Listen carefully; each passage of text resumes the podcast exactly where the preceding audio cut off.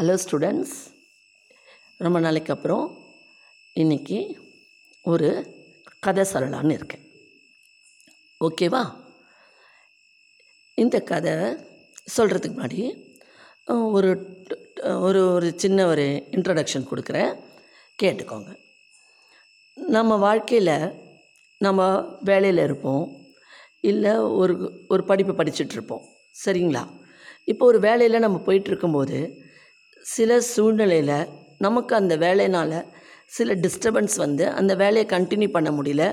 இல்லை ஏதோ ஒரு காரணத்தால் அந்த வேலையை நம்ம இழந்துட்டோம்னா நம்ம அதுக்காகவே வருத்தப்பட்டுட்டு இருக்கக்கூடாது. நம்ம அடுத்த ஆல்டர்னேட்டிவ் என்ன? நம்ம அடுத்த என்ன ரிசோர்ஸ் இருக்குது நம்ம எப்படி ஷைன் ஆகலாம்? நம்ம எப்படி முன்னேறலான்னு பார்த்து அதுக்குண்டான வா வழியை கண்டுபிடிச்சி நம்ம முன்னேற பார்க்கணும். அதே மாதிரி நம்ம ஸ்டடீஸ் படிக்கிறோம். இப்போ படிச்சுட்டே இருக்கும்போது இப்போ ப்ளஸ் டூ முடிச்சிட்ட பிறகு சில ஸ்டூடெண்ட்ஸ்லாம் வந்து இன்ஜினியரிங் படிக்கணும்னு நினைப்பாங்க. சிலர் ஒவ்வொருத்தர் ஒருத்தருக்கும் ஒவ்வொரு கோர்ஸ் இருக்கும். ஆசை இருக்கும். எம்பிபிஎஸ் படிக்கணும்னு இருக்கும்.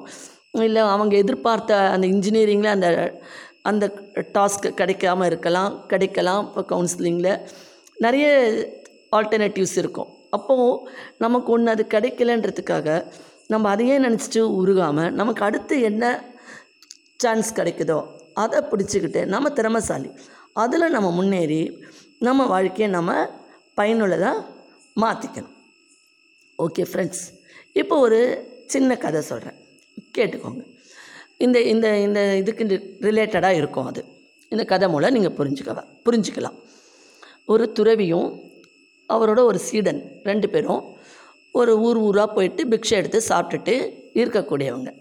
அப்படி அவங்க ஒவ்வொரு ஒவ்வொரு ஊராக போயிட்டு இருக்கும்போது ஒரு நாள் சாயங்காலம் ஆகிடுது ஈவினிங் ஆகிடுது ரொம்ப லேட் ஆகிடுது எங்கே தங்கறதுன்னு தெரியாமல் அவங்க முழிச்சிட்டு இருக்கும்போது அந்த இடத்துல ஒரு ஒரு குடில் அமைச்சு ஒரு சின்ன குடிசை மாதிரி இருக்குது அதுக்குள்ளே பார்க்குறாங்க அதில் ஒருத்தர் வாழ்ந்துட்டுருக்காரு அவர்கிட்ட போய் கேட்குறாங்க இன்றைக்கி இரவு நாங்கள் இந்த இடத்துல படுத்துன்ட்டு காலையில் எழுந்து நாங்கள் வேறு ஊருக்கு போகிறோம் உங்ககிட்ட ஏதாவது உணவு இருந்தால் எங்களுக்கு கொடுங்க சாப்பிட்றதுக்குன்னு கேட்குறாங்க சரின்னு வந்தவருக்கு அந்த அந்த வீட்டில் இருக்கிறவர் உபசாரம் பண்ணி அவர்கிட்ட இருக்கிறதுலே கொஞ்சம் சாப்பிட கொடுத்துட்டு அவங்கள தங்கிறதுக்கும் இடம் கொடுக்குறாரு.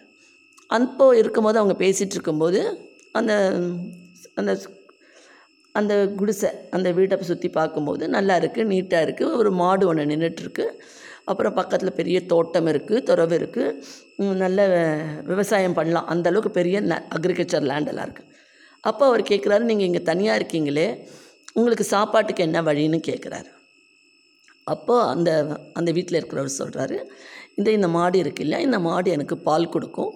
இந்த பால் கெடுக்கிறத வச்சு நான் கொண்டு போய் ஊருக்குள்ளே கொடுத்துட்டு காசு வாங்கிட்டு வந்து அந்த காசை வச்சுட்டு என்னோடய உணவு எனக்கு தேவையானதை வாங்கிட்டு நான் வாழ்ந்துட்டுருக்கேன். எனக்கு அதுவே போதுமானது. இந்த மாடு கொடுக்குற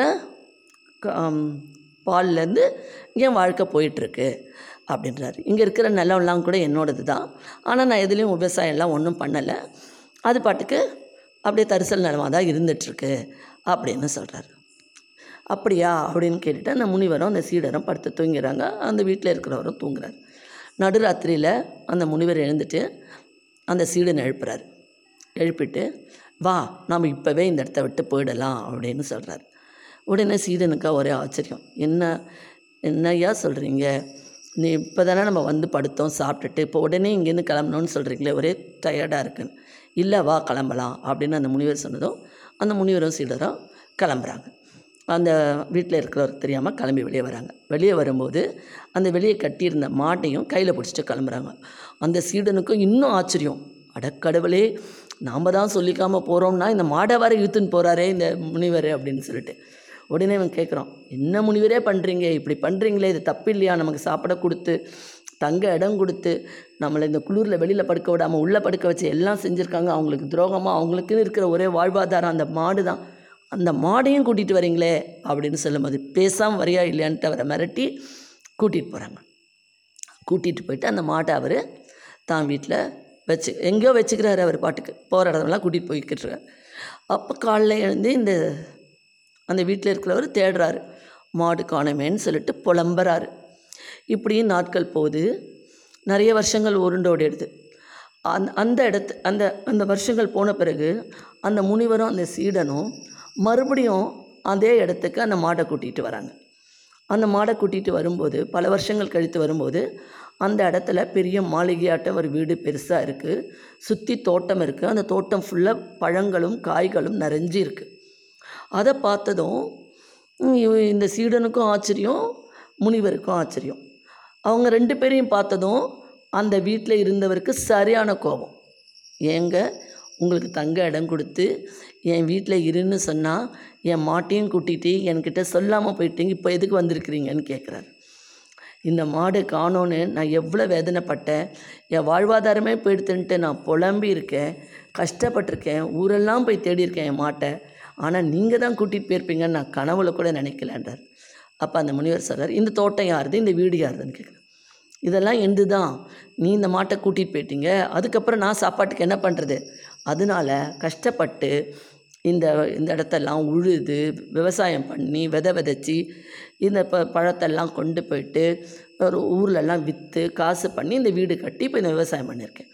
அப்போ அந்த முனிவர் கேட்குறாரு இந்த மாடை மட்டுமே நீ வச்சிட்டு இருக்கும்போது அந்த மாட்டை மட்டும் கறந்து நீ குடிசை வீட்டிலே வாழ்ந்துட்டு இருந்த. இப்போ அந்த மாடை நான் ஓட்டிகிட்டு போனதுனால நீ உன் இடத்தையும் நல்லா வசதி பண்ணிக்கிட்ட உனக்கும் வருமானம் நல்லா வந்தது உன் தோட்டத்தில் விளைய விளையிற காய்கள் கனிகள்லாம் ரொம்ப நல்லா இருக்குன்னு பேசிக்கிறாங்கன்னு சொல்கிற அப்படி இருக்கும்போது உன் வாழ்க்கையில் முன்னேற்றம் தானே வந்திருக்கு. அப்போ என்னையே நீ திட்டுற. இந்த மாட்டையும் இப்போ நீயே வச்சுக்கோ. உன் வாழ்க்கையோடைய தரத்தை உயர்த்திக்கிட்ட பற்றியா அதுதான். நம்ம மனுஷங்களுக்கு ஒரு வழி போயிடுத்துனா நம்ம ஒன்றுமில்லே புலம்பக்கூடாது. நம்ம அதுக்கு அடுத்து இருக்கிற ரிசோர்ஸை வச்சு நம்ம வாழ்க்கையில் இன்னும் பாடுபட்டு முன்னேறி வரணும். அதுக்காக தான் உங்ககிட்ட இவ்வளவு உங்ககிட்ட திறமையும் இருக்குது இவ்வளோ இடம் இருக்குது இதில் நீ இன்னும் முன்னேறணுன்றதுக்காக தான் அந்த மாட்டை நான் கூட்டிகிட்டு போனேன். மற்றபடி எனக்கு வேறு ஒரு பிரச்சனையும் இல்லை அப்படின்னு சொல்கிறாரு அப்போ தான் அந்த இவருக்கு புரியுது. அப்போ தான் அந்த அந்த வீட்டில் இருந்தவருக்கு புரியுது. நம்ம வாழ்க்கையில் முன்னேறணுன்றதுக்காக தான் முனிவர் இந்த மாட்டை கூட்டிகிட்டு போயிருக்காரு. நாம் வந்து இந்த மாடு மட்டும் இருந்தால் அந்த மாடில் வர சொற்ப வருமானத்திலே நம்ம வாழ்ந்திருப்போம். நம்ம திறமை நமக்கு தெரிஞ்சிருக்கு. முனிவருக்கு நாம் இன்னும் முன்னேறுவதற்கு அவர் வழிவகுத்து கொடுத்துருக்கிறாரு அப்படின்னு. இதுலேருந்து நான் என்ன சொல்ல வரேன்னா ஸ்டூடெண்ட்ஸ் உங்களுக்கும் புரியும். ஒரு வாழ்க்கையில் ஒரு வ- ஒரு வழி நமக்கு அடைப்பட்டதுன்னா நமக்கு இன்னொரு வழி நமக்கு கடவுள் காட்டுவார். அதை நாம் கண்டுபிடிக்கணும். அதை கண்டுபிடிச்சு அந்த வழியில் நாம் இன்னும் முன்னேறி நம்ம வாழ்க்கையை செம்மையாக வாழ வழிவகுத்துக்கணும் ஓகே ஃப்ரெண்ட்ஸ் இந்த கதை உங்களுக்கு பிடிச்சிருந்ததுன்னா லைக் பண்ணி ஷேர் பண்ணி சப்ஸ்கிரைப் பண்ணுங்கள் மீண்டும் ஒரு புதிய எபிசோடுடன் சந்திக்கிறேன்.